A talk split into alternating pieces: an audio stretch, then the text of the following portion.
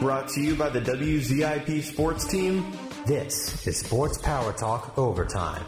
Featuring in-depth interviews. I didn't really plan to ask this, but since you brought it up, what's it like kind of having like your own meme? Like how does that make you feel? Exclusive original content. He crosses paths with another best in the world. Oh, that gets you excited, don't it? Oh, that gets me excited. And of course, the hottest takes. My dad used to have this saying: "If you don't like the series, you don't like football." Over Well, I like, say I'm a pretty big football fan, and I despise the Steelers. okay, okay. So get ready because it's time. For SPT Overtime.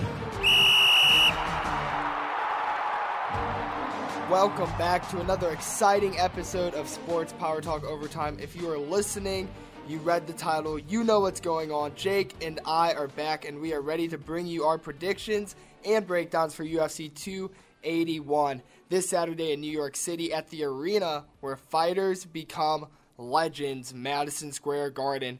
This card is headlined by a huge title fight between Israel Adesanya taking on Alex Pereira.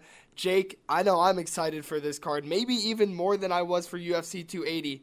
How are you feeling? Yeah, I'm really excited for this card. Of course, every single card that City Kickboxing takes a role in is always exciting. Alex, I know you're a big City Kickboxing guy, so it's going to be a fun show, and hopefully the fights on Saturday are even better.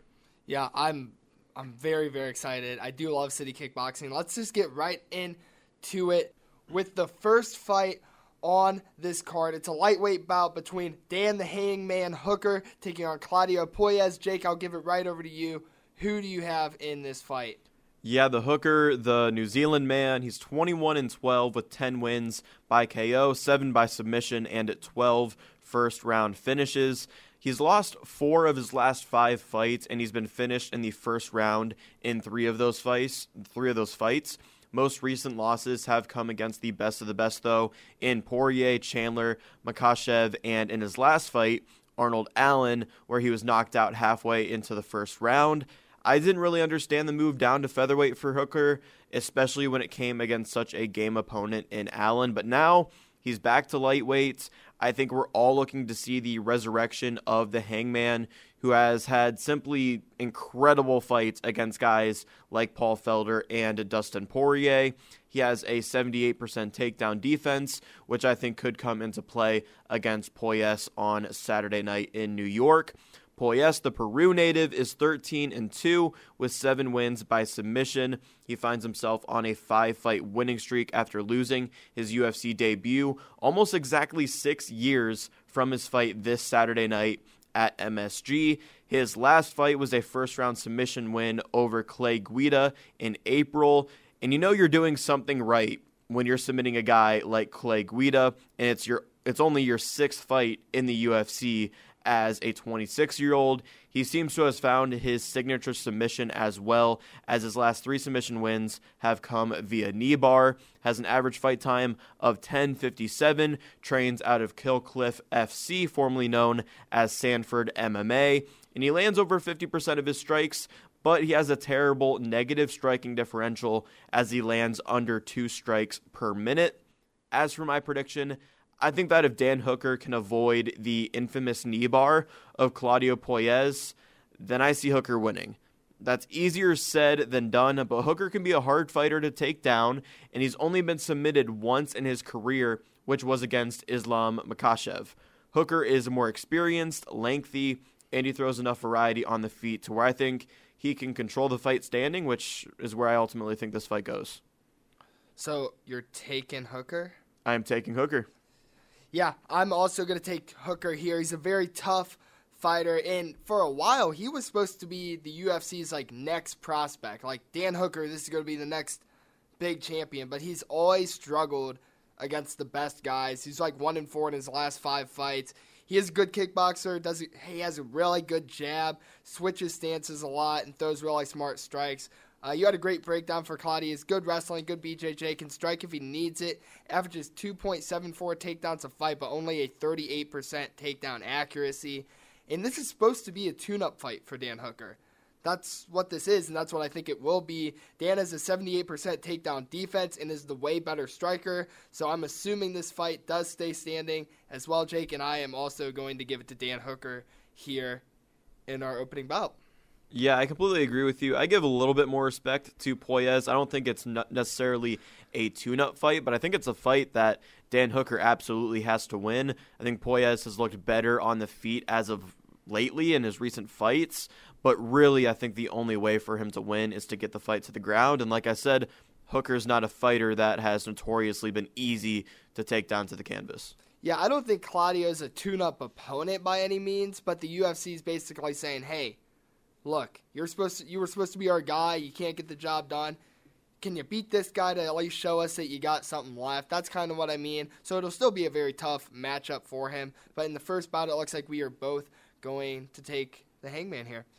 Going into our next fight at 135 bantamweight, we got the answer Frankie Edgar taking on Chris Gutierrez. Jake, give me your breakdown. Give me your predictions here. Yeah, I mean, I don't know how much I really have to break down Frankie Edgar. He's a legend. He's 23 and 10 and 1 with a majority of his wins coming via decision. Edgar's a legend in the game of MMA. He made his debut at UFC 67, and he even graduated college and started fighting when I was just four years old. He's not, or he has a great story from being a plumber turned former lightweight champion with two title defenses. So it's great to see him in a position to end his career on Saturday night in front of his hometown fans. Unfortunately for Edgar, he's lost five of his last seven fights and has regressed in the latter part of his MMA career. His last fight we know was that round 3 KO loss to Marlon Chito Vera.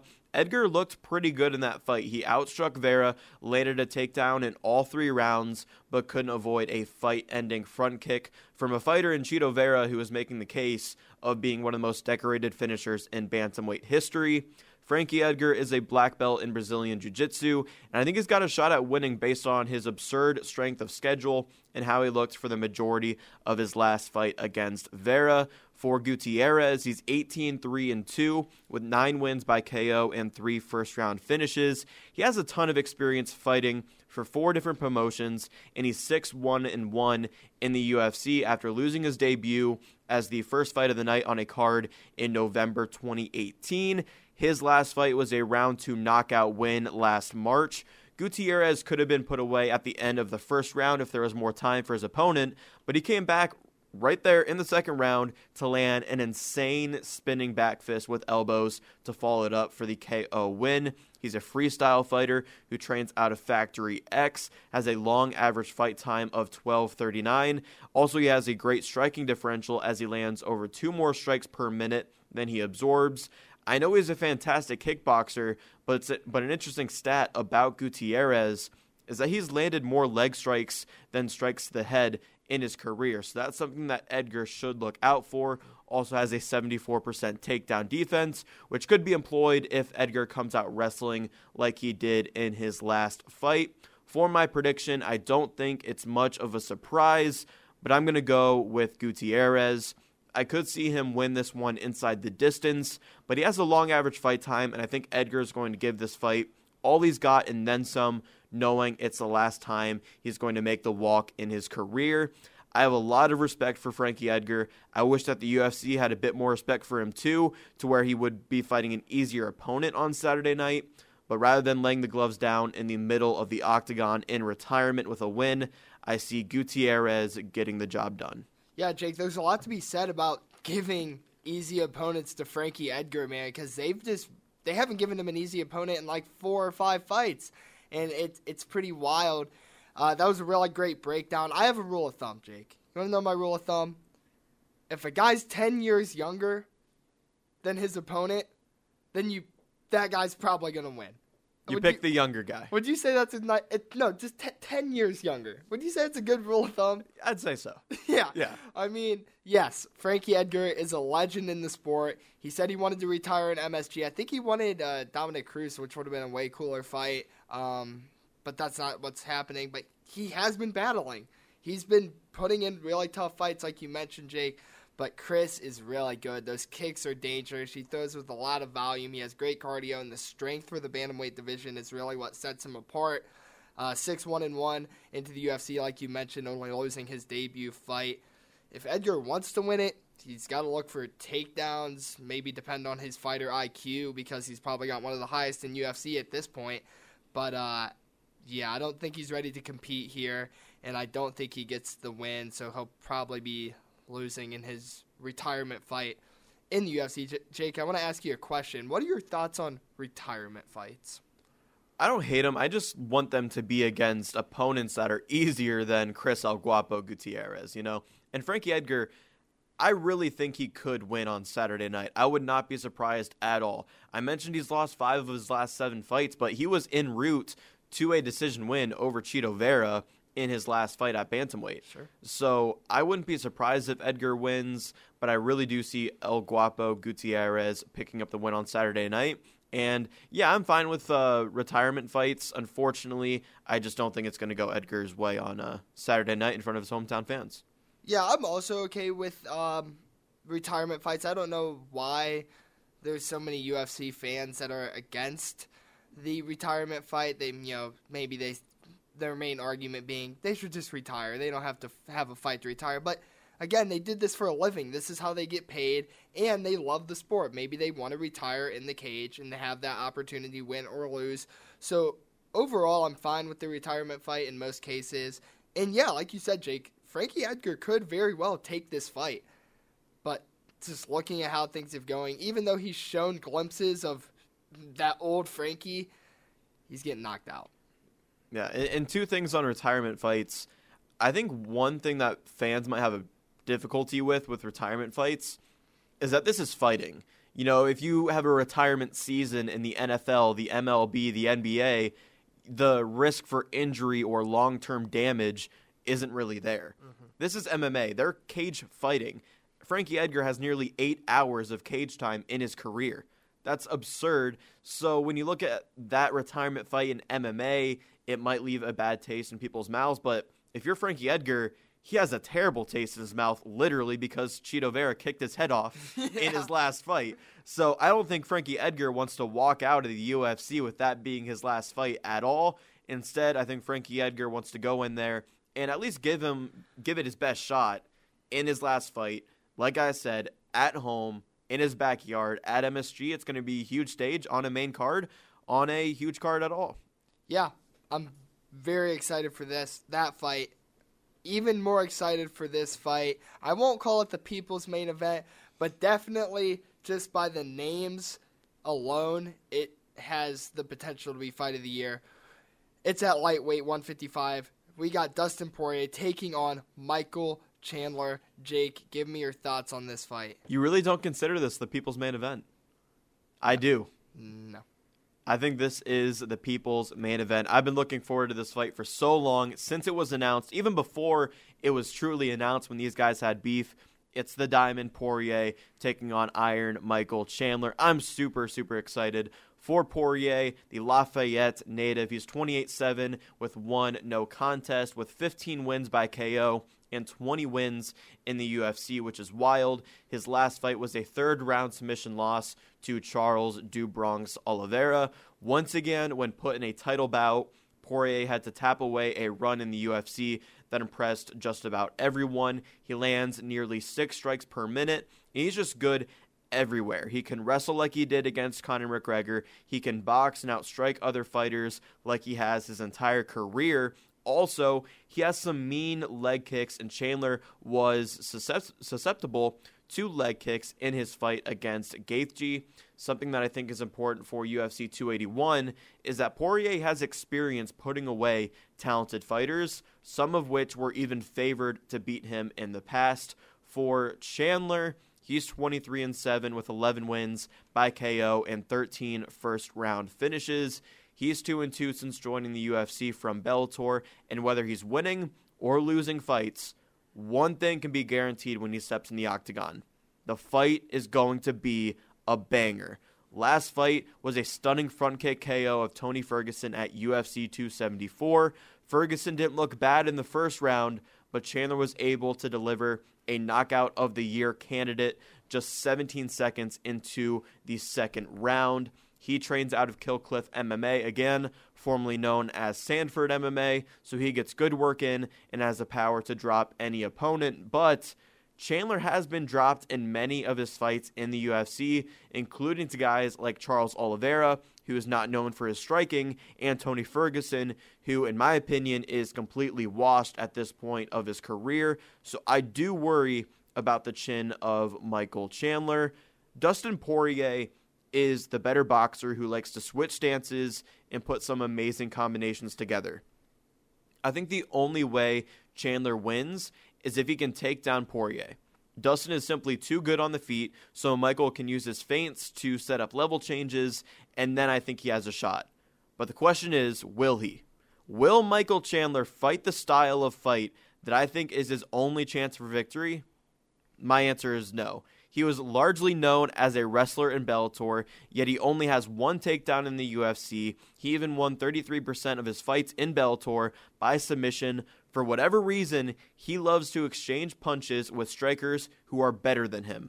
I expect this fight to be a fight of the night, the people's main event, potentially just as good as Chandler Gaethje, but this is a prediction show, so I'm predicting Poirier to pick up the win. Yeah, thanks for the breakdown, Jake. I- I've said it before. I'll say it again. I'll say it a million times. Dustin Poirier is the best boxer in UFC. But but Alex, what what about Max Holloway? Uh, oh, you mean the guy that's lost to Alexander Volkanovski three times in striking bouts? Okay. What what about Peter Peter Yan? Peter Yan? No, he can't even beat Sean O'Malley. So how is he the best boxer? What about Conor McGregor? You mean the guy that Dustin's beat twice? No. I'm telling you right now, Dustin is the best boxer in UFC. When you look at his fighting IQ mixed with his southpaw stance and that lethal jab, it's beautiful. And he has the BJJ black belt to put the icing on the cake. He also averages a takedown in every single one of his fights. But the narrative with Dustin is that he's really not that good. He's mixed in with that Conor era of UFC where a lot of those guys are at the ends of their careers are washed now. Dustin's 33 years old. I don't know where this narrative came from. The only reason I could think it's a thing is because he's mashed in with those guys. He had a great bout with Charles, and before Islam was the closest guy to beating Charles at his time. So I don't personally get the the Dustin is washed narrative. Um, he's 33 and he still looks great, and he's the best boxer in UFC. Now, as for Michael Chandler, Michael Chandler reminds me of the kid that his parents didn't let him drink pop as a kid, and then like that kid got a Coca Cola one day and he was just bouncing off the walls, going crazy. Okay. That's what Michael Chandler reminds me of. I mean, he is a very high output striker. He has great power, but overall, he is a wrestler at heart. His fight versus Justin is honestly one of my favorite fights of all time. Uh, and it really showed how tough he is, and it showed how he likes to brawl. If you look at his fight versus Tony Place Retire Ferguson, it's kind of iffy because Tony in that first round not only was winning, but he was, he was kind of beating up Chandler. So that is something to take in. I get that Chandler's crazy. I get that he always puts on a show, but Dustin is more experienced. He's one of the best strikers in UFC. He lands nearly strict, six strikes per minute. Not only that, but seven of his 21 finishes in his career are submissions. So if it goes to the ground, he still poses a threat there. I don't understand the hype around Chandler's name just because all of his fight bonuses and because of this and that. He doesn't fight to win titles. I don't ever see him really wanting to fight to win titles. It looks like he wants to fight for the money, and that's fine. He always puts on a great show, like you said, Jake. But, Jake, I want to ask you one question before I make my pick. What does pressure make? What does pressure make? Pressure makes diamonds, man. Pressure makes diamonds, and the diamond will shine bright this Saturday versus Michael Chandler. I'm taking Dustin Poirier here, Jake. Yeah, I'm I'm not surprised. We both have Poirier here. And for Michael Chandler, I don't know. I understand the hype behind his name. And I kind of like I don't think it's smart what he's doing, but I like him as a fighter. He's one of my favorite fighters. I think he's one of a lot of people's favorite fighters in the UFC because he goes in there not necessarily to try to win fights. He goes in there to bring out the best of the best of himself, his opponent, and give a performance that UFC fans will never forget. And I respect him for that. I think it's amazing that he does that.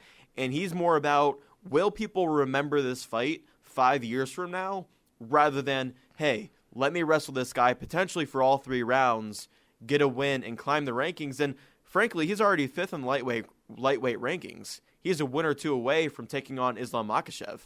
So I don't know. I I like his strategy of going in there and giving us performance of the night bonuses type caliber of fights. But sure, in terms of his career, it would make sense to go in there and wrestle Dustin Poirier, which, like I said, is his only way to win. Yeah, I mean, Jake, you're not wrong in terms of this is a contendership bout. I mean, yeah, Islam's next fight will 99% sure going to be Alexander Volkanovski, but after that, it should be one of these guys for number one contender. And so if he does win, he has a very real shot. I understand his power. I understand his high output, but he doesn't always rely on what he needs to do to win. So I love that he does put on a show always. Before the fights, during the fights, after the fights, you're going to get a show from him, and I do love that. But my thing with Dustin is he's he's an experienced fighter and his fighting IQ so high. I don't know if he'll buy into it. Honestly, I hope he does because then people will understand what I'm saying when I say that Dustin is the best boxer in UFC because he'll be able to showcase that a little more. But in terms of like, do I think Michael Chandler could be a champion right now? If he wins this fight, yes, but before this fight, I don't know. Yeah, I don't think so. I think he has championship qualities, but he, until he puts the fight IQ together, I don't think he's going out there to realistically win all these fights that it takes to get up there in a title bout against Islam and potentially win that fight. Yeah, but we both agree nonetheless that Dustin will take the win. What do you think happens with the winner of this fight? Because Islam Makhachev is obviously the champion. Mm-hmm. Seems like they're going the route of him versus Alexander Volkanovski, probably in Australia. Where would you put Poirier and Chandler in the mix? Yeah, I mean, well, Dustin's at two in the rankings right now. So I think if he wins this fight, he gets a contendership fight. And I think if, or he gets the next fight after the Volk fight. And if Chandler wins, it depends on how he wins. I think if he wins very dominantly, he could probably jump straight to that contendership as well. If not, maybe he has to fight a Charles, or possibly we get the Gaethje rematch, which might be kind of cool to watch. Um, yeah, Gaethje is in a very weird spot in the lightweight rankings right now. Nobody really to fight him. Maybe Rafael Fiziev. I'd love to see that fight, but I think the direction that they're going in, and a lot of people are talking about it, is Charles Oliveira and Beneil Dariush. Mm. And that fight, I think that fight is for the next shot at the title. If Charles Oliveira wins, I don't think he gets a crack at Makhachev again because Makhachev dominated Oliveira on the last pay per view. But I think if Beneil Dariush beats Charles Oliveira, you look at Dariush's record, his winning streak, his credentials. I think the next fight to make is Makhachev Dariush if Makhachev can obviously get past Volkanovski and if Dariush can obviously get past Oliveira. See, the fight that I want to see is I want to see Beneil take on Justin Gaethje. That was kind of the fight that I made in my head, and that would be. I mean, if if Beneil could win that fight, it would be pretty obvious that I would put him there. But if he can beat Charles, I mean, that's even bigger. Uh, if that's the fight that they make. But before all of this was made, when this fight was initially made, it was made as a number one contender fight. So I still kind of look at it that way.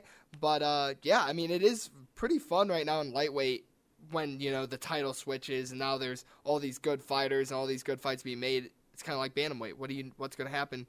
It's hard to tell. Yeah, it's exciting because Makhachev obviously won the title. He is the champion, and now he has a fresh slate of guys Yeah. and new opponents that he can fight.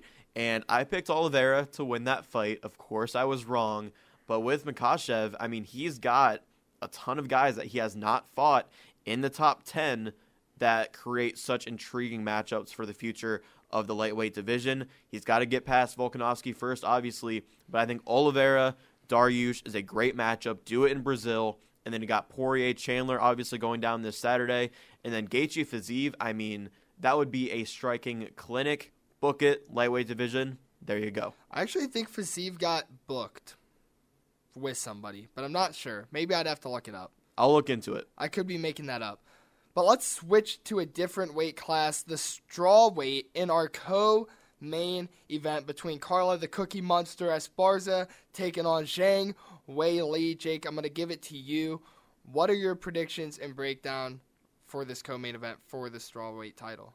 Yeah, Esparza, the LA native, she's 20 and 6. She was the first ever women's strawweight champion in 2014, but her reign only lasted for 92 days, and now she gets another chance to defend the belt, which hopefully for her will last longer than just 92 days. She's on a six fight winning streak against some great fighters like Alexa Grasso, Marina Rodriguez, Yan Xiaonan, and in her last fight, Rose Namajunas, where she won by split decision. She claimed gold at UFC 274 in one of the worst fights, title fight or otherwise, in UFC history. I'm not here to blame Rose at all. In fact, I think Esparza has a lot to do with that as well. Regardless, I think we can expect a more entertaining fight this weekend with Zhang Weili in the mix. Esparza is good on the feet, but she really excels in wrestling. Her takedown accuracy is pretty low, but she's landed 10 takedowns in her last three fights and 44 total in 14 fights. This proves that she's skilled in taking her opponents down, but it makes me question how skilled she is in keeping her opponents on the mat. Esparza is also known to not be very active on the feet, and with her low negative striking differential, she better look to take Weili to the ground. For Zhang Weili, she's 22 and 3 with 11 knockouts and just as many first round finishes. After back to back losses to Rose Namajunas, Li needed to rebound in a big way and it doesn't get much better than a second round spinning back fist KO mm-hmm. of the best women's strawweight champion of all time in Joanna Jędrzejczyk. Weili is such an aggressive fighter. Not only does she average nearly six strikes per minute, but she lands two takedowns per 15 minutes of cage time. She's so well rounded with a 60% takedown defense, and her striking has looked phenomenal lately, especially in her last fight, where she landed 72 strikes in the first round. I'm going with Zhang Weili here for UFC 281, and I don't think it's going to be close.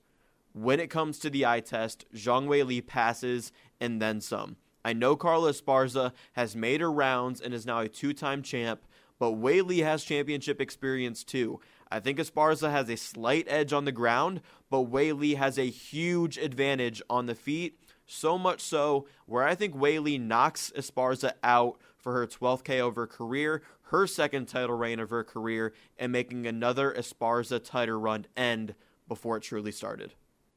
No, yeah, that's a really good breakdown. Quickly, I was thinking of another Rafael, which is Rafael dos Anjos taking on Bryan Barberena. That's the fight that got booked. Fiziev is wide open. Wrong, wrong, Rafael. Put Fiziev against uh, Justin Gaethje right now. I'd love it. I'd love to see that fight.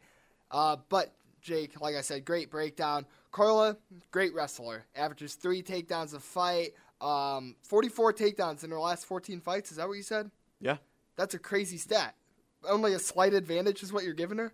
It makes it makes me worry. She can't keep their opponents to the ground. 44 takedowns is impressive, but you shouldn't be rattling off that many takedowns if you're actually keeping your opponents on the canvas. I, interesting, interesting. Let me get back to to my breakdown here, but she isn't a great striker.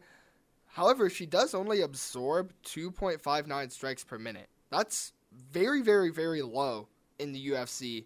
Um, one of which is due to her good defense, and two, because she keeps a lot of her fights on the ground, so she's not getting struck often. Yes, her last fight was boring, but you got to remember the fights that got her there. She was on a five fight win streak versus some really, really, really good opponents.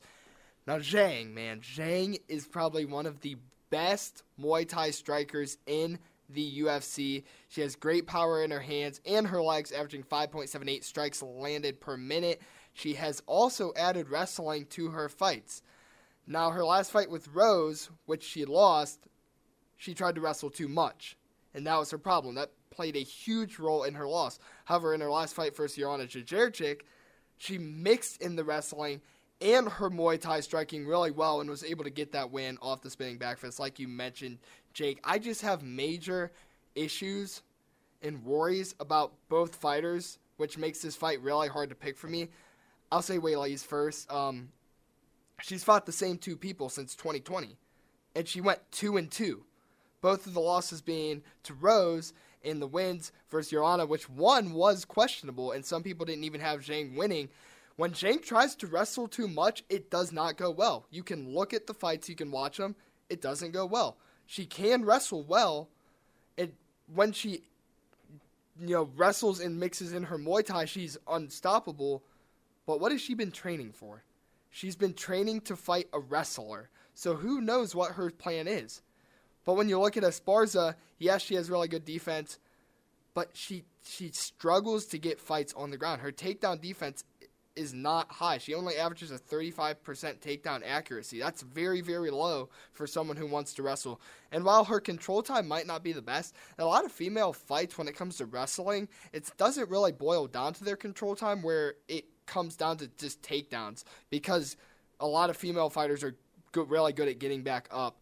So it's difficult because I think if Zhang gets sucked into the wrestling, she has no shot in a five round fight. She'll lose every round that she wants to wrestle and it's it's weird because I think Zhang's a really good wrestler, but we're talking about Zhang, who's a striker first, who wants to fight a wrestler who's always been a wrestler, who's the best wrestler in her division. That's scary.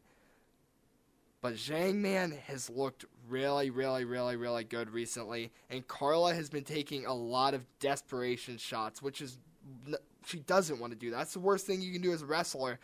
So with her takedown accuracy in a five round fight, I think it's so close for me, Jake. I picked this morning and I was it's basically a coin flip for me. I think that Zhang will be able to keep it on the fight or keep it on the feet the majority of the fight, stick to her Muay Thai, maybe get a finish, but overall each fight on the feet is going to be a win for Zhang Weili, so I'm going to take her here in this fight. Wow, a coin flip fight for you in a fight that I don't even think is going to be close. I don't think that's happened in the history of us doing this podcast together. I really don't think this is going to be close at all. I think Zhang Weili is going to be so dominant on the feet where Carla Esparza is not going to be able to close distance and shoot for takedowns, at least as much as Carla Esparza wants to do. And I honestly wouldn't be surprised if Zhang Weili even out wrestles Carla Esparza as well. And like I said, I have Weili winning by knockout. Yeah, I mean, I agreed with everything what you said until thinking that Zhang Weili is a better wrestler than Carla Esparza. I don't think she's a better wrestler, but I think she could out wrestle Carla Esparza on Saturday night. I wouldn't be surprised. The champ is a champ for a reason. The only reason she won is because wrestling, and the only reason she's gotten there is because of wrestling. So I'm not going to sleep on the champion. I I'm tired of people sleeping on Carla Esparza. I don't understand why people sleep on her. Yes, I do. It's because she had one boring fight, but you got to look at the fights before that. The reason that she got there, the reason that she is the champion today is because of wrestling, and that overall could be the deciding factor in if she wins or not. But nonetheless, Jake, we do both think that Weili will take this fight. So, Jake, that means it's time for our main event for the UFC Middleweight Championship at 185 here at Madison Square Garden. Israel Adesanya taking on Alex Pereira man, I'm so excited for this fight. This is my main event. This should be the people's main event. The build up to this fight is insane. But Jake, I'll give it to you. Give me your breakdown and predictions for this fight. Yeah, the last style bender. I'm surprised that you're more excited than nervous, Alex, because it's no secret that you're a huge Israel Adesanya fan, and I'll start with him. He's 23 and 1 with 15 knockouts and 5 title defenses. His last fight was a decision win over Jared Cannonier at UFC 276. Adesanya got a lot of hate for his performance in that fight, but it takes two in the cage to put on an, an entertaining fight, and Cannonier wasn't game that night. Adesanya trains out of City Kickboxing, has a 79% takedown defense in case Pereira tries to take the fight to the ground, but Adesanya is one of the most strategic and unusual strikers there are.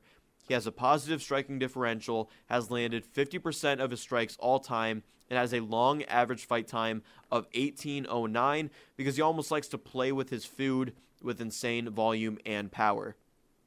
For Pereira, he's 6 and 1 with 5 wins by KO and 3 first round finishes. His last fight was a first round brutal KO of Sean Strickland also at UFC 276.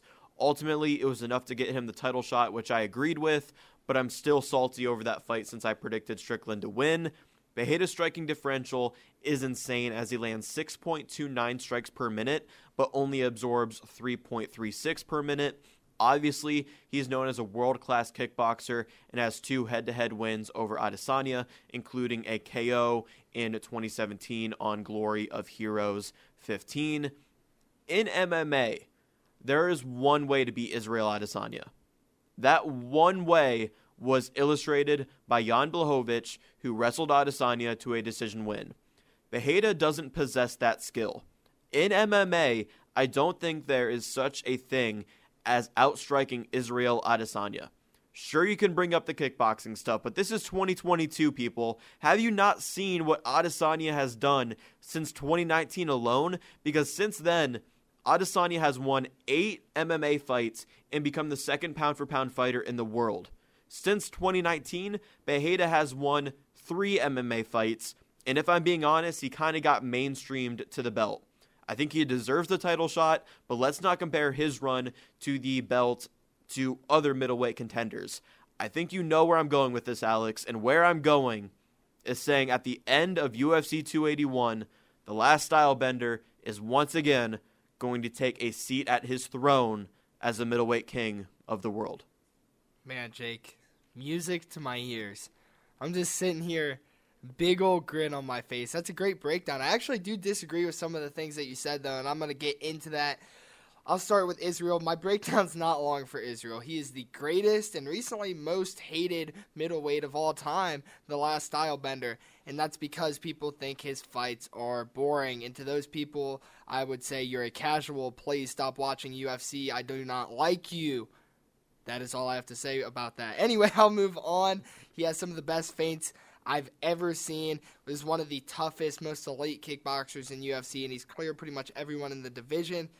Alex, despite just his masculine, tough, strong, powerful name, is a very powerful guy. Uh, he has really, really good power. His kicks are crazy, but that right hand of his is scary. That's what makes him scary. And I'm not I'm not going to sit here and try to break down their styles because it's simple. They're both elite level strikers, they're both kickboxers. I actually watched both of their fights last night and then I watched them again this morning. So I've really have studied these fights. Um, some of the notes that I've taken one is Israel switches his stance way more in MMA than he ever did in kickboxing, which is only going to help him here because that means every time Izzy goes to Southpaw, assuming that Alex Pereira stays in Orthodox, Izzy is going to be able to see that right leg kick, and he's going to see that right hand coming because that's what you're looking at when you're in those different stands. Another thing that I noticed is Israel's MMA defense is much, much better now than what it was,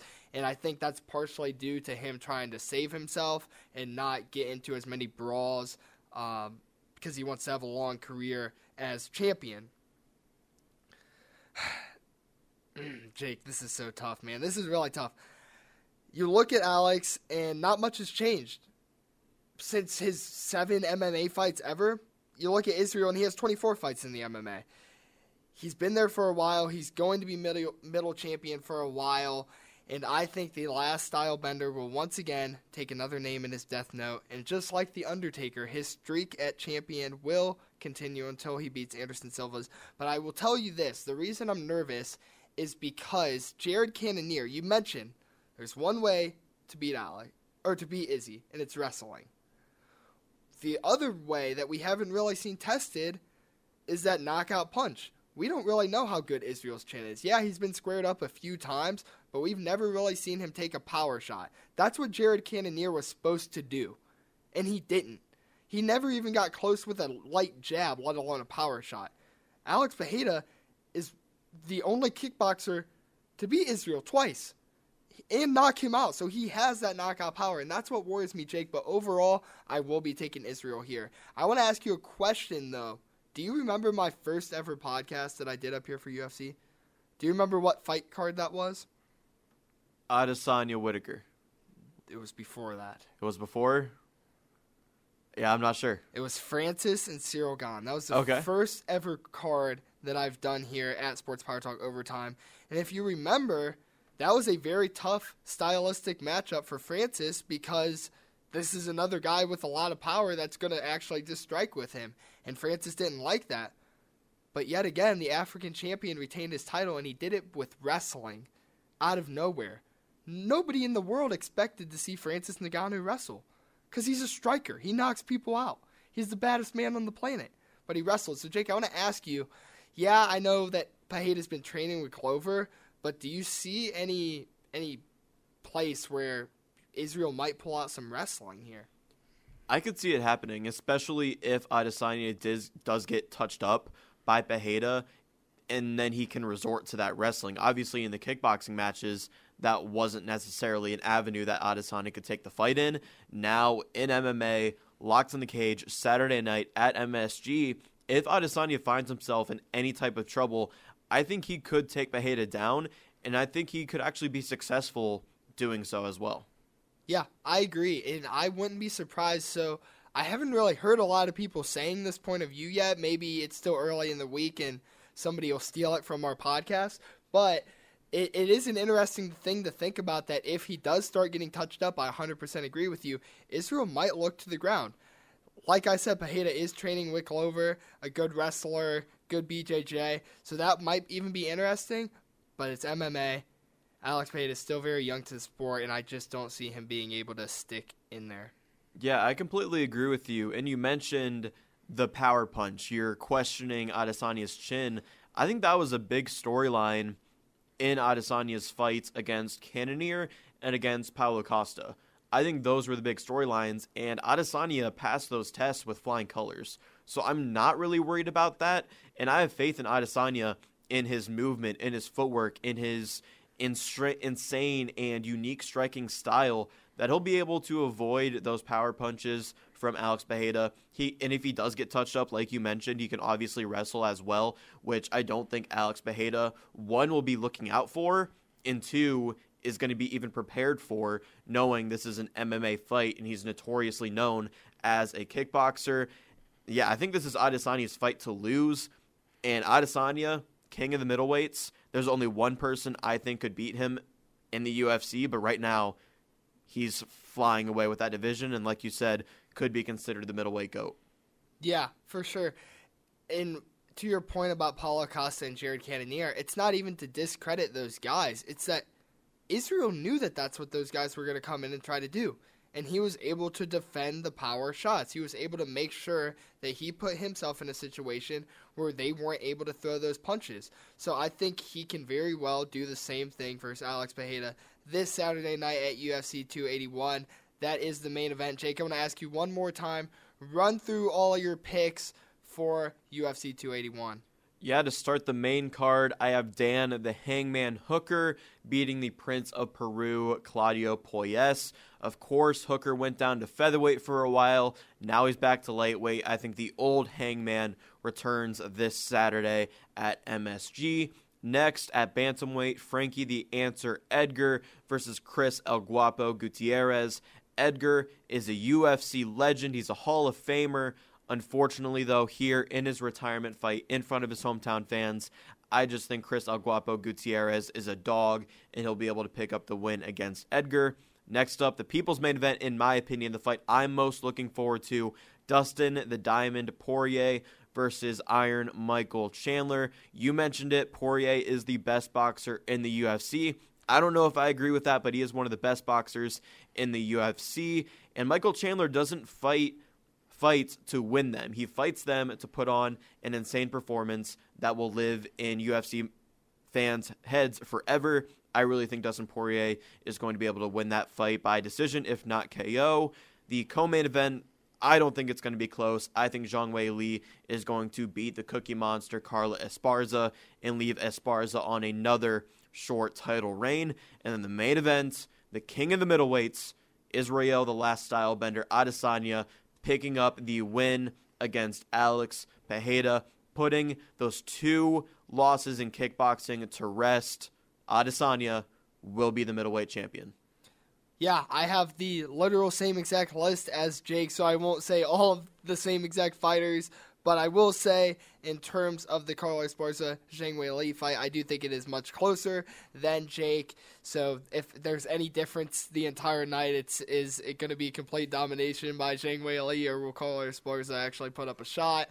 uh, for this card, but I still also have Israel, the last stylebender, my favorite fighter. I have him on my shirt today, taking the fight in the main event and retaining his title. So that is going to wrap it up for UFC 281. Lots at stake this Saturday night at MSG, and I hope you listening are as excited for it as we are. Once again, I was your host, Alex Henry, and I was joined by Jake Murren. Thank you guys for listening, and I hope you enjoy the fights this weekend.